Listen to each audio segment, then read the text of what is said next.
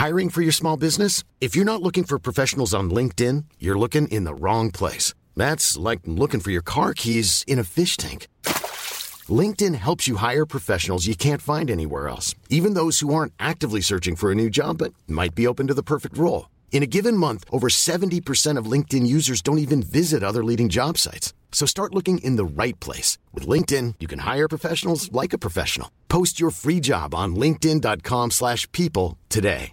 Everyone knows therapy is great for solving problems, but getting therapy has its own problems too, like finding the right therapist, fitting into their schedule, and of course, the cost. Well, BetterHelp can solve those problems. It's totally online and built around your schedule. It's surprisingly affordable too. Connect with a credentialed therapist by phone, video, or online chat, all from the comfort of your home. Visit betterhelp.com to learn more and save 10% on your first month. That's BetterHelp, H E L P. Burrow is a furniture company known for timeless design and thoughtful construction, and free shipping, and that extends to their outdoor collection. Their outdoor furniture is built to withstand the elements, featuring rust proof stainless steel hardware, weather ready teak, and quick dry foam cushions. For Memorial Day, get 15% off your Burrow purchase at burrow.com slash ACAST and up to 25% off outdoor.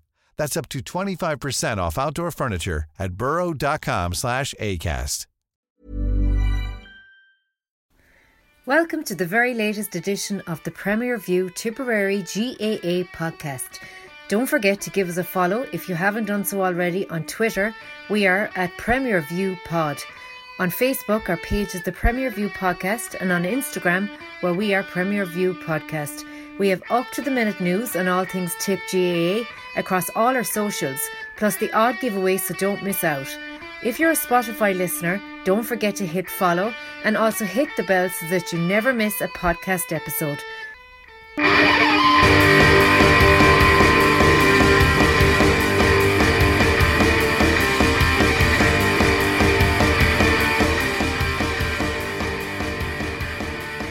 Hello and welcome to the Premier View podcast. Today, I'm del- absolutely delighted to be joined by Shane Smith, uh, coaching guru, uh, masters in sports science, primary school teacher, and juvenile coach. So, Shane, welcome. Thanks a million for agreeing to do the one-on-one for the Premier View podcast.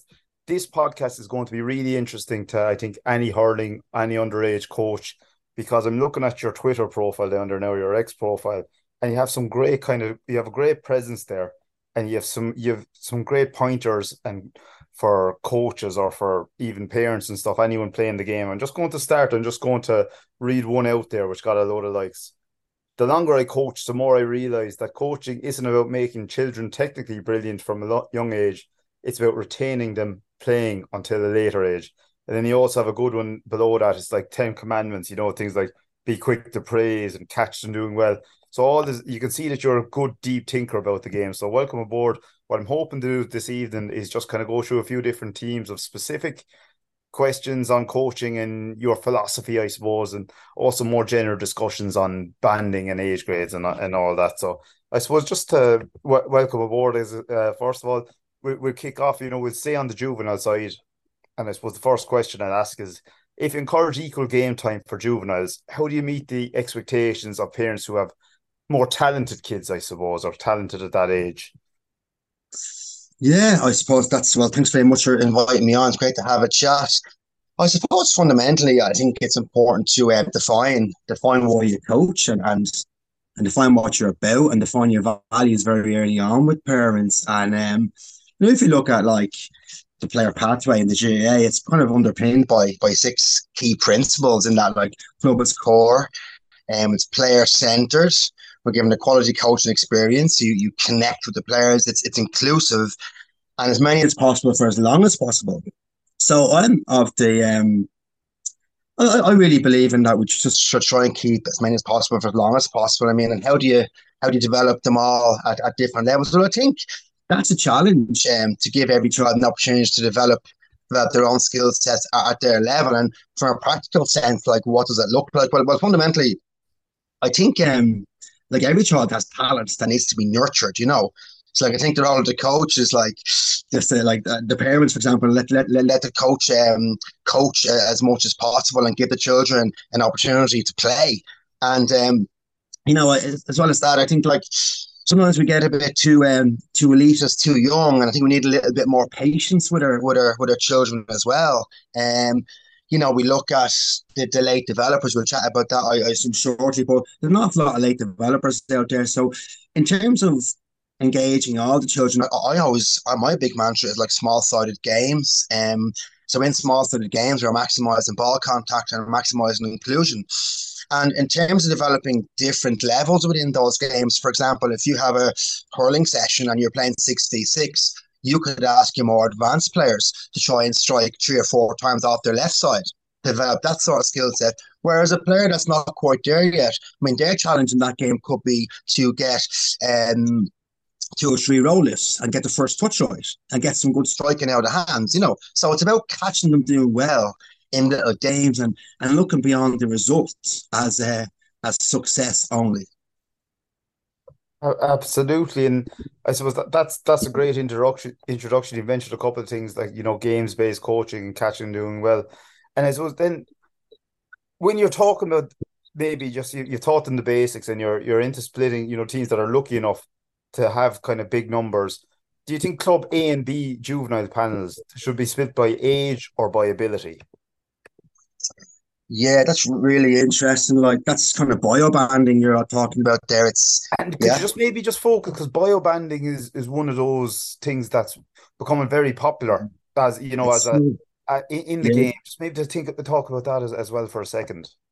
That's so topical right now. Bio banding will be um like physical maturation versus chronological age, for example. There's not a lot of really good work on at the moment in, in Clare as well, in Clare GAA and that, and it's fascinating to see. So we know, like, yeah, the, exactly. Putting lads all the same size, marking each other rather than you know if they're if they're the same age, they might be like January, both born in January, but there might be a foot foot difference in in in size or something like that.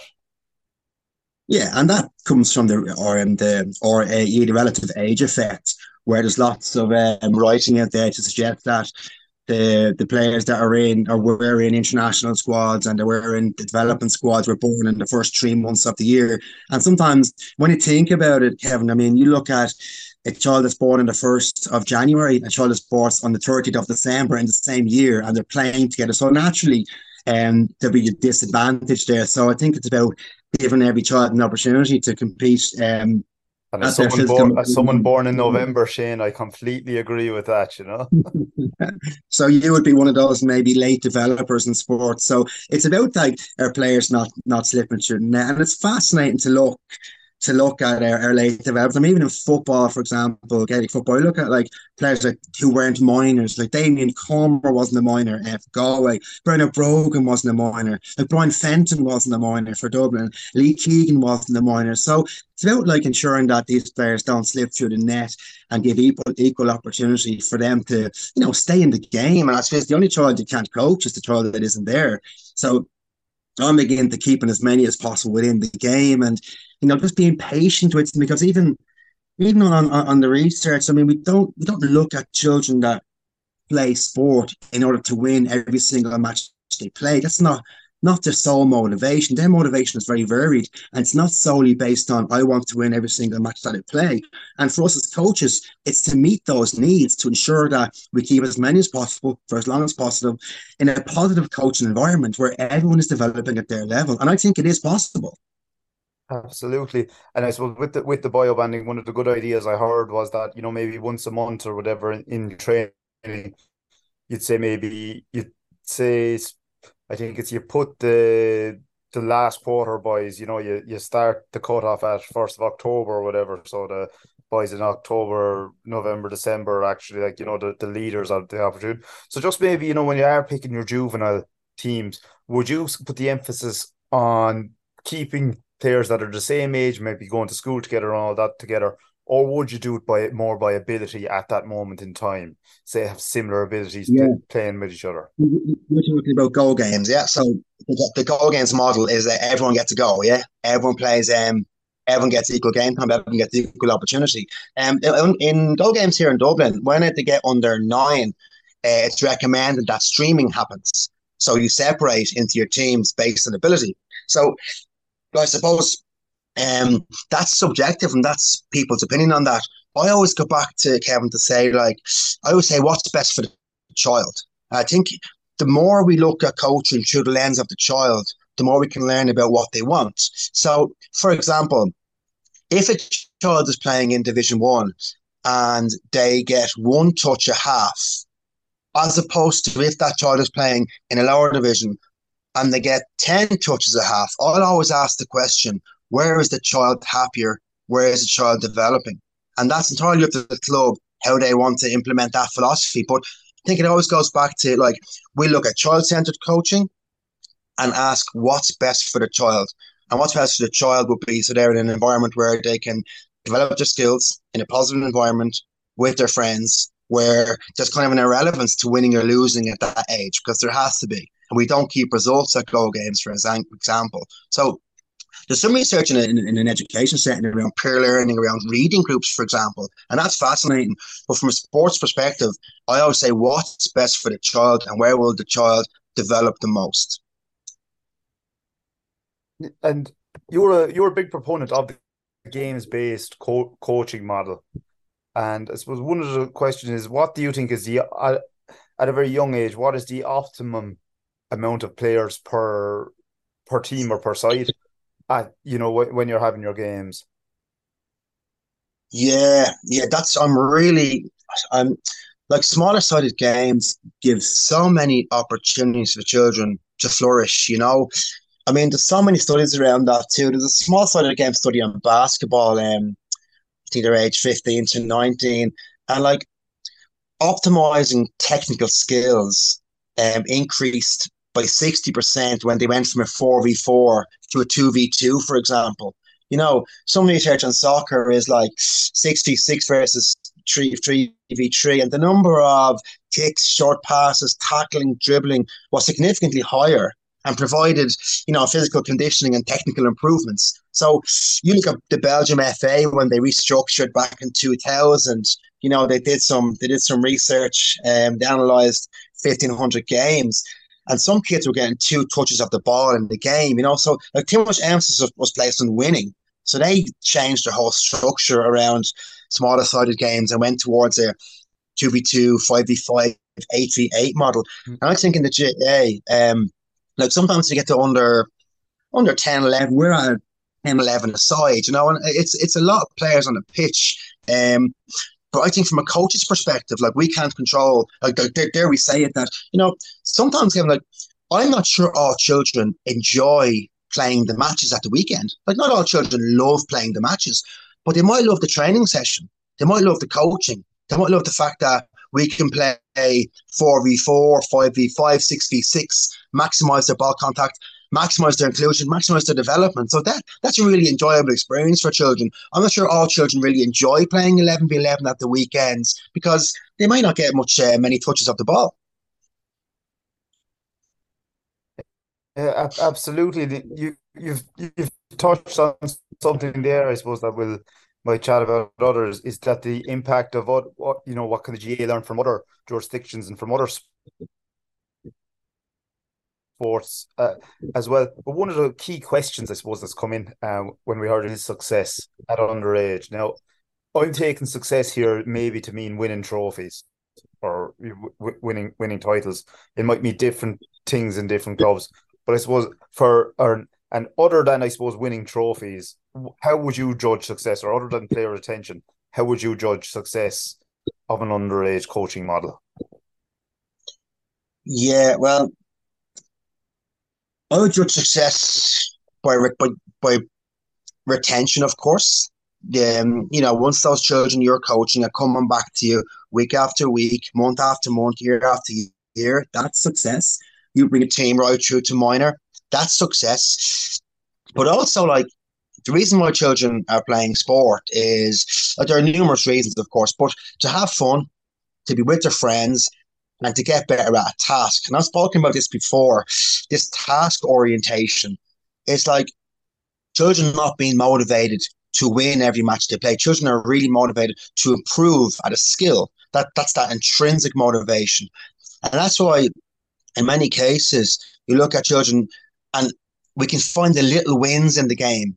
beyond the result. The little wins like maybe they executed a skill, maybe they got two blocks, maybe they struck the ball out of their hands for the first time, maybe they kicked it over the bar for the first time, maybe they tackled really well, they passed really well. Like all these little wins are intrinsic motivations for children. So the result is not bigger for a child than how they did themselves. So that's that task orientation. I want to get better at this solo. I want to get better at this jab lift. I want to get better at this strike. And you'll find if a child does get better at those skills and implements those skills in the game, you'll find that they are motivated and they are playing well. So we just got to find successes beyond winning or losing because like if we only value success with medals and trophies, we're setting our children up for failure. Absolutely. Is is it hard though, you know, when you get to maybe a quarter final or a semi final, and often it's the coaches you see maybe are, are the are the ones driving this. Is it, you know, to maybe dampen down of us here. We want to make sure everyone gets all game time. Is it just a matter of getting that culture inside a club where, you know, the the medal is really only a bonus underage. Yeah, yeah, that's defining why you coach, you know? That's just defining why you coach. And, you know, being in a situation where you're happy to give equal game time. And um, because we, we look at the reasons why children are leaving sport. I mean, some of the research around that, it's like an increased focus on performance, increased focus on results, new coaches, and a change in coaches' attitude and philosophy. So we look at the key ages around the age of 13, 14, where we see the dropout in sport. And in many cases, that's when sport becomes um, competitive. I understand like competition is healthy, like want this healthy competition. I understand we get to an age where it gets competitive. That's no problem at all. But there was an ESRI study in uh, was it 2013, 10 years old now, but looked at the dropout rates, you know, and looked at like 75% dropout in the ages of 21 and 26. Um, and then in, in 2017, the LGFA commissioned a survey and it was like by the age of 13, one and two girls have dropped out of sport, you know. So that's our challenge is try and keep as many as possible playing. But if we're focused on winning only as success, is that what's best for the child or is that what's best for the coach? And that's all going back to defining why you coach and what you're about as a club and that's I think that's and when we talk about player retention, that's coming across really strongly from you, as in you know one of, I think the magic question that everyone would love to know I from you might be how do we stop player dropout after minor or at minor, you know? But I think it's it's clear that if you're only focusing, if you're only asking that question when you get to minor, it's probably too late. And you've actually presented some very good stats there. I'm actually surprised by those um, particularly the, the dropout in girls, and also that you know there's such a strong dropout from the 21 because if you're still playing at 21, you're probably a stronger player, but you're still leaving. Yeah, and look, there's a lot going on in, in the lives of teenagers and young adults too, and there's many reasons why they're, they're giving up. They're changing schools, um, new circle of friends, maybe new sports. You know, there's an awful lot going on. Um, but we, but but if we know a lot of them are leaving because it gets too competitive, there's a change of coach, change of coaching philosophy, I think we can do something about that. I've often spoken about the five-a-side culture in uh, in GAA. You, you, you, take, for example, and someone finishes up playing sport 37, 38, they go and play five-a-side, you know, yeah. or, or tag, whatever it may be. Uh, maybe there's an opportunity to implement that culture in a GAA club, whereas, like, you just have the facilities there. If you're looking, you have the facilities. You know, you've got pitches, um, and like you can just these players, these teenagers could come to the club once a week and play seven v seven, eight v eight. It's been tried in Nigeria actually, and it's been very successful. Um, non-competitive, just turn up, arrive at seven, play seven to eight, and off you go. And some children, you know, I said earlier on, not every child grows up with the ambition to play in Croke Park or or the Aviva, like a lot of children do, of course, and we have to meet their needs as well. Um, and it's so important to meet their needs too. I, I really can't emphasize that enough. It's so important to try and meet the needs of all the players and the players that need and require that extra development. We should give it to them, and you know I was involved in high performance coaching previously, and it's a really, really enjoyable place to be watching players flourish and maybe get onto the, the, the, county squad. It's very, very rewarding. But that's the small percentage. We have to look after them, but we also must look after the majority of players too within their clubs, and keep them involved and keep them playing. And how do we do that? Well, we do that by making it enjoyable, removing the pressure to win, we do that by developing a positive environment around training.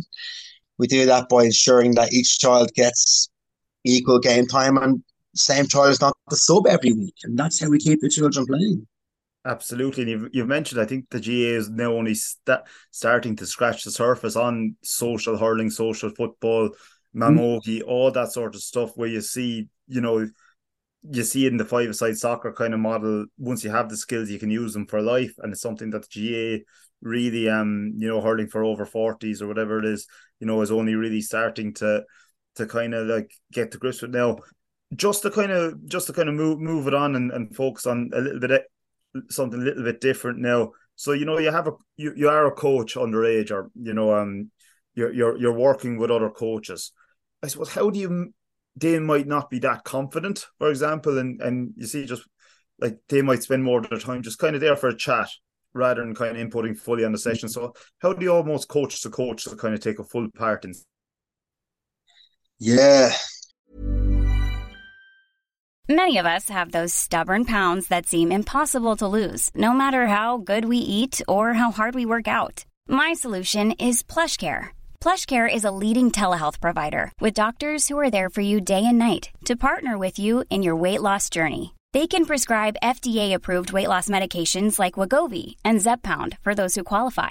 Plus, they accept most insurance plans. To get started, visit plushcare.com slash weight loss. That's plushcare.com slash weight loss. I'm Sandra, and I'm just the professional your small business was looking for. But you didn't hire me because you didn't use LinkedIn jobs. LinkedIn has professionals you can't find anywhere else, including those who aren't actively looking for a new job, but might be open to the perfect role, like me.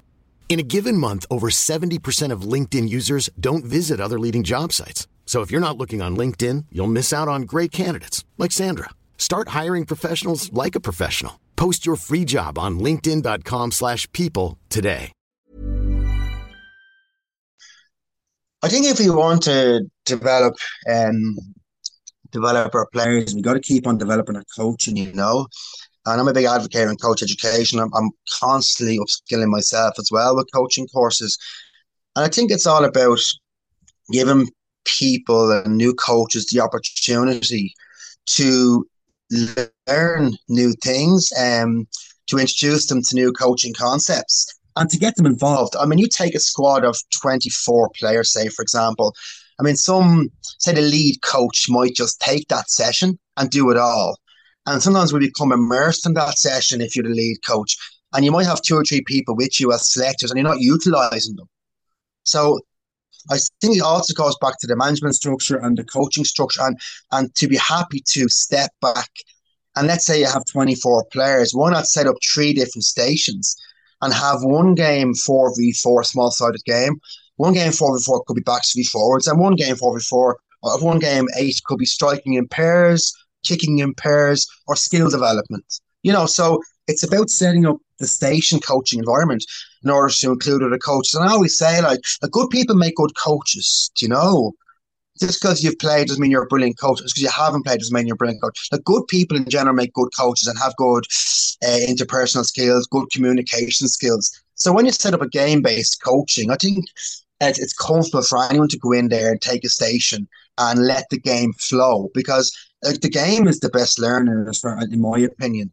And like coaching is also is, is, is almost like a voyage of self discovery for, for players. Go out there. It's okay to make a mistake. It's okay. Learn from it and move on. I think to give players that platform. And that's how we incorporate more coaches in with us. Those who, who haven't played or aren't overly confident, we just give them the tools and set it up for them and, and, and kind of empower them to come in and coach. Is that, and you know, we see, and we all have always seen in the GAA, a lot of parents becoming coaches or naturally being coaches for their you know sometimes it's practicality they they kind of have to, because they're dropping the the son or the daughter down they they almost have to coach their own the cohort that they're in your what's your view on just parents coaching? Are they sometimes too hard or sometimes too soft on on their own? And is there any kind of effective way you can think about managing that? That's such a really broad question because everyone is so different. You know, we're all so unique. Um, I think most people that go in with a team 99% go in with the best of intentions. Really, I really, I've learned that over the years coaching that 99% go in there with the best of intentions to do their best and meet the needs of the children that come train. And it's funny, like, you look at some reason why kids go train, and like some want to meet their friends, others go to develop more skills. Some like the relay races, some like the matches, some enjoy the fun games, some want to really improve our skill set. So it's about incorporating all those attributes into our coaching sessions and meeting all those needs. But in terms like the the so many of our teams are run by our parents, right? Mm, yeah, you know, so without, without them, where would you be? Exactly. And is that you can you can think maybe to kind of it's like encourage more more mothers or to to be involved or or more kind of um more existing player more existing players to be part of coaching teams. I know that you know the even for a club player now, like there's the load on you can be kind of a lot. Is there anything you can think to encourage? Obviously, we'd all love to give back to the club and that, but uh, Mm-hmm. Well, I mean, I'm all for empowering new parents and getting them involved and getting the paperwork done and getting more parents. Because the more parents and the more adults you have involved in your team, think about it, the, the higher quality of coaching you'll get. And also, the easier it is to manage groups. Did you ever try and be with a large group, like, you know, one or two coaches, uh, two or three coaches, but a large group? It's challenging. So the more coaches you have there with you, the better. So I'd be all empowering new parents and, and like there's no one reinventing the coaching wheel, Kevin, you know? It's like coaching is, you know, it's not it's not overly complex and when you empower more parents and if you have again you've got 24 children and if you imagine you had you know, you had four or five coaches within that group, and you could have little small groups of coaching where they're maximizing the opportunities to develop their skills in a smaller environment. So the more coaches you have, the better it'll run. So I'd also encourage clubs to get as many of the parents involved as possible. And um and you'll grow your coaching team from there. And the other thing you might have um I guess uh, one, uh, you might have some of your senior players coming down and um, to get involved with a team. And of course they're the lifeblood of, of clubs as well, coming down and giving their expertise to a team and uh, to go in and coach them. So yeah, definitely.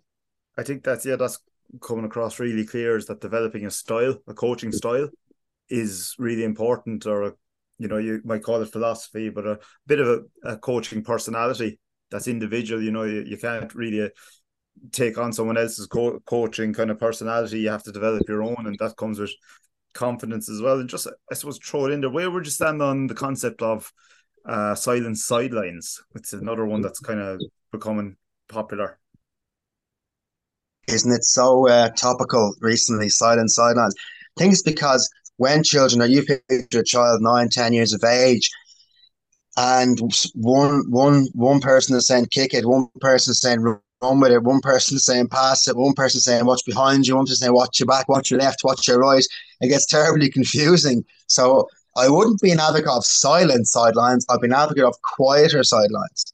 And you know, you might have your coach or two that the children um, are used to being with during during the week and um, from coaching. And they might be the ones giving the little instructions. But from parents encouraging, saying well done, saying great strike, think it's wonderful that sort of positive reinforcement from parents as well. And like there's nothing more joyful from a parent than watching your child out there playing. So I'd be an advocate of quieter sidelines. And just in terms of the instructions and the coaching, I think let the coach coach and let the children play. I think we have to uh, look at that for it because I mean, when you're in, you know, when you yourself and you play the game, you're not really hearing much. Hmm. When you're in e-picture, it's intensity, multi-directional. You've got a split second to make a decision. You're not hearing too much in that kind of high intensity environment because a decision must be made very, very quickly. So we all for quieter sidelines, definitely. Definitely. You know, I suppose three related questions on co- coaching as well that, that have that have come in is right, you're a coach. How long as a coach would you expect team talks to be, but before a game and at half time? And related to that would be what does an effective team talk look like? I think you know who sent that in question is asking for a lot there because different circumstances, different things that I know you yeah. there's no magic bullet there. So you might want to answer that one first. then the role of visual aids, if there is any role, and maybe at what age that you should start introducing them into a team talk or into a training session. We all know the Limerick Paul Kinnerk and his tactics board there now. So, uh, if you if you're a, a top upcoming coach now underage, would you be ordering one for for the Christmas off Santa? For the under nines. Yeah, exactly. Oh, if they're not using by under nines, forget about it. They never get it. I was reading there recently about it, it's all age specific, you know, but I was reading there recently about um, attention spans. Today, um, we are listening for uh, for eight seconds. Um, so like when we're talking too long, I mean, they're probably not listening. And it's to have that awareness that, you know, we always say like three stars and a wish. I always use that mantra, three stars and a wish. So three good things and one thing to improve on. So if you can really um catch them doing well in a game, and this could be under 10s, 12s, 14s, catch them doing well sometimes we think our role is to fix every single problem when we come to coaching, but sure, we haven't got all the answers at all. You know, we can facilitate the coaching, but coaching is self-discovery. The learning is when it happens and when they when they execute a skill or do a particular sidestep or get some space. That eureka moment, whoa, that was great. There's some things that we can't coach. Well, you know, that's key as yeah. well, just to pick up on the point you made there is that right, you might be getting well beaten in an under nines game or or whatever there. You're not going to fix everything at halftime and go out. You know, no matter if you give the the team talk of your life. You know, it's about just maybe picking up on a couple of things that they can do better in the second half or you you've spotted as well. Well, under nine team talks now, I wouldn't be something I'd be advocating to, to for too long, you know. So it's it's all very relative to the age group that you work with because sure the under nine team talks, they're not listening too much to that age. All they want to do is play with their friends. Most of the time, and, yeah. No, not at all. So I'd say three stars and I wish so um listen you're you're you're striking the ball really, really well. I saw you blocking down that play. It was brilliant. And you're working really hard as a team. Well done, guys. Now maybe we might work on let's try and strike on our other side for this half. Wonder who can get a strike or two on their other side, you know, and just challenge them a little bit because as we know, children are not motivated in these games to win every single time they play. It's not about winning, winning, winning. They want to improve at a task. So if we can give them specific tasks to improve on and find those little wins, just to find those little wins, that's more valuable than any sort of uh, five minute team talk that we think they might be switched on for. Yeah, exactly. And Jake Morris, the tip senior hurler there, the the other day, and we were just asking him about, I suppose, the atmosphere in the modern inter-county halftime dressing room. And you know, it's not all as you'd expect, I suppose. You know, managers banging banging hurleys on tables and all that. It is very much data driven, and you know, maybe what you're are you hitting your metrics? Yeah, it's data driven, and I suppose the main dressing rooms they go into the little groups and they talk through what's going well, but they'd also highlight what's going well. I think we have sometimes we think that we have to fix everything and find all the problems. I think we have to catch players doing well as well, regardless of their age, and give them that positive reinforcement and give them that confidence that yeah, it's going well. And sometimes, you know, you don't always have to say too much. Sometimes it is going well, and that's enough. Yeah, that's great. And do you think that, that intercounty the intercounty development squads what age, again know putting you too much on the spot what age do you think they should be starting at or do you think that they play a big role in player development? Because then could that actually be a driver in a player stepping away or losing interest in the game if they don't get on that team you know under 13 or under 14 or whatever you know? They're not being i suppose their efforts aren't being validated and they might be they, they, you know it might be a big disincentive for them. Yeah yeah, I think we've loads to learn in GAA around their coaching and their coaching structures. Like, like for example, like like going back maybe a couple of years, 20, 30 years, whatever. The first games are under 10, maybe, you know. Now our first games what are the under seven? Where where what age group did you start playing matches? Tip? under eight. You'd have blitzes under seven. You'd have under seven. Blitzes. Seven, yeah. Kind So, of like- different clubs, but not too competitive. Yeah. But they're going into matches at under seven, which is probably six year olds, is it? Yeah, and below. And below. So, like, you tell me a five or six year old that's ready for a match, you know?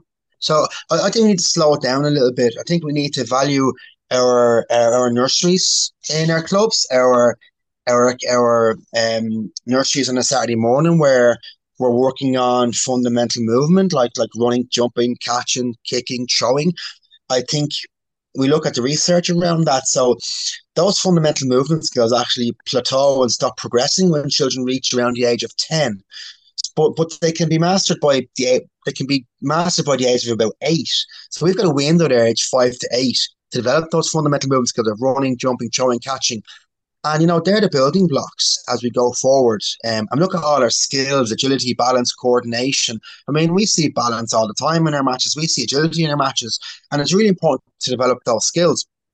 And then we when we go into our matches too young, I mean, what happens after that is maybe some boredom kicks in as well because it happened too young.